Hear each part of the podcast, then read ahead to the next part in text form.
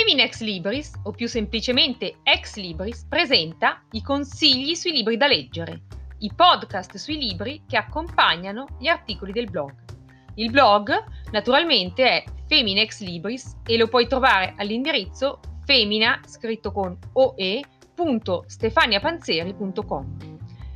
Per la recensione completa il consiglio è di visitare il blog e di leggere gli articoli e tutti i contenuti eh, che, si, che puoi trovare quindi all'interno degli stessi articoli. Non sai che libro leggere? Se cerchi un libro introspettivo e un po' diverso dal solito, questo podcast fa al caso tuo. Oggi recensisco il romanzo di Gianrico Carofiglio, Il bordo vertiginoso delle cose, che ha come protagonista un uomo che decide di compiere un viaggio a ritroso nei luoghi della sua giovinezza. Quindi, qual è la trama di questo libro? Allora, l'ambientazione innanzitutto. Ehm, come accennato, quindi già nell'introduzione, il protagonista di questo libro decide di tornare nei luoghi in cui è cresciuto e dai quali era fuggito diversi anni prima. I luoghi in questione sono la Puglia e in particolare la città di Bari. Eh, all'occhio del narratore, quindi, non sfuggono in particolare i cambiamenti che la città ha subito nel corso degli anni e soprattutto le conseguenze più visibili dell'apertura al turismo. Qual è la trama?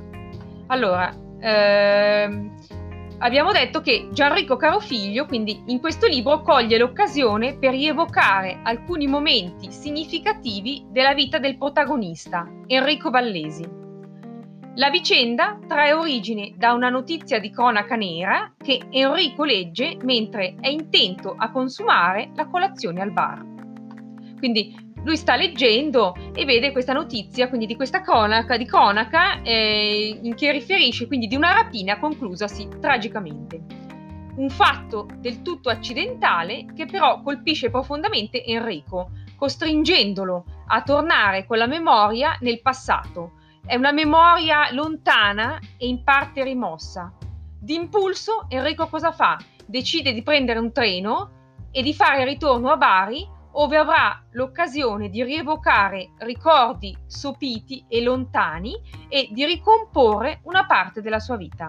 Quindi rivedrà se stesso negli anni irrequieti di quando era uno studente di liceo, rivivrà le insicurezze di quando era ragazzino, le frustrazioni, ma anche le passioni, le amicizie, gli ideali e anche gli amori di quel periodo. Quindi ritroverà i luoghi della sua adolescenza, rivedrà la sua casa natale e anche incontrerà ciò che resta, quindi si ritroverà faccia a faccia con ciò che resta della sua famiglia.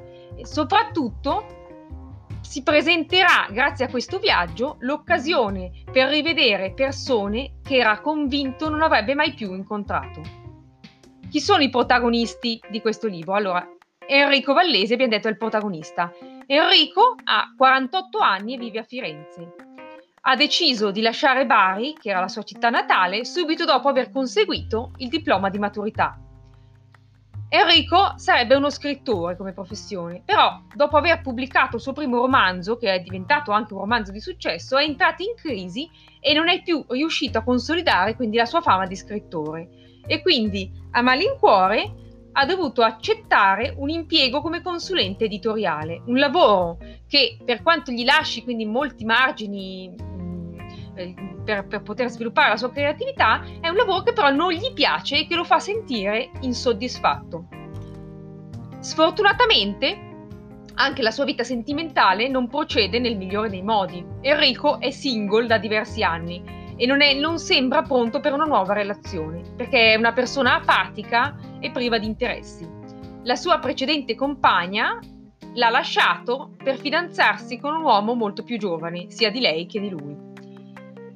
Quindi eh, si trova in questo momento abbastanza difficile. Il ritorno, però, anche se temporaneo, in Puglia sarà per Enrico l'occasione per rievocare i momenti più significativi dell'adolescenza e grazie a questo per fare chiarezza sulla propria vita, sulle relazioni e anche sugli obiettivi che vuole raggiungere.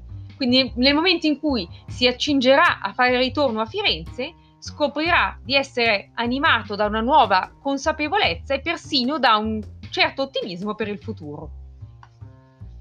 Un altro protagonista invece è Salvatore Scarone. Salvatore è un compagno di classe no, di Enrico ed è noto per essere un soggetto alquanto problematico, quindi così lo descrivono i professori. Eh, Salvatore, quindi, eh, perché è tanto problematico? Perché ehm, è un militante, quindi molto, molto acceso, quindi a, a, causa della sua militanza negli ambienti dell'estrema sinistra e soprattutto a causa della sua inclinazione all'uso della violenza, viene temuto dai compagni di scuola che comunque fanno di tutto per evitarlo, quindi tendono a, a, a, non, a non frequentarlo. Per una serie di circostanze Enrico però inizierà a frequentarlo e scoprirà quindi Enrico una realtà completamente diversa da quella a cui è abituato, perché Enrico è figlio di un medico, di un insegnante, quindi è una famiglia diciamo piccolo borghese, una famiglia di professionisti e che però in Enrico vede qualcosa di completamente nuovo.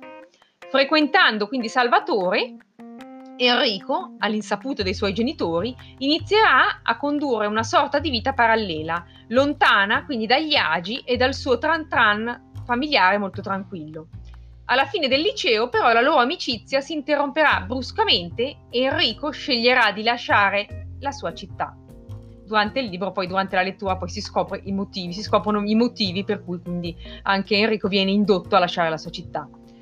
Stefania Barbarian è un'altra protagonista. Stefania è una compagna di classe di Enrico, è figlia di artisti, quindi ha dei genitori molto creativi, molto diversi da quelli di Enrico, e, ed è l'unica compagna con cui Enrico, che è comunque un ragazzo riservato ed introverso, riesce a legare.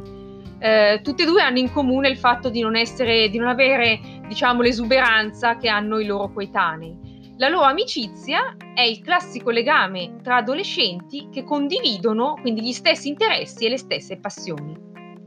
Un'altra protagonista è Celeste, Celeste Belforte, che è una giovane professoressa che viene chiamata a insegnare come supplente di filosofia, quindi al liceo. E fin dal primo momento riesce a suscitare l'interesse dei suoi studenti grazie all'eloquio brillante alla capacità di rendere le lezioni sempre interessanti e anche all'autorevolezza con cui gestisce anche le situazioni più complicate, perché ci sono anche magari dei ragazzi irrequieti che si comportano, come dire, in maniera spavalda, e che comunque Celeste riesce sempre a tenere a bada. Per Enrico, chiaramente, sarà un'infatuazione a prima vista che durerà per tutto il tempo del liceo. A chi è consigliato questo libro? È consigliato soprattutto alle persone che amano, diciamo, la narrazione retrospettiva, quindi in particolare quella che riguarda gli anni dell'adolescenza e i tempi della scuola. Però è un libro che è consigliato anche a chi sente la necessità di immergersi in una lettura in cui accanto a una rielaborazione delle vicende del passato sia presente, diciamo, anche lo stimolo per ritrovare la fiducia nel futuro. Il giudizio. Ecco, è un romanzo chiaramente impregnato dei valori ideologici e culturali tipici della, finis- della sinistra, quindi anche certi totem. Però, ciò nonostante, è una lettura gradevole ed adatta anche a chi non, non, ama questo genere di letture o non prova comunque nostalgia o trasporto verso queste prassi, eh, verso queste inclinazioni ideologiche o anche verso alcune prassi frequenti soprattutto negli anni 70 e 80. Per quanto concerne eh, la scheda tecnica e eh, le letture alternative che potrebbero interessarti, ecco io ti consiglio di andare a visitare il, il, l'articolo sul blog dove trovi tutte le indicazioni insieme ai link per visitare anche la pagina social. Buona lettura!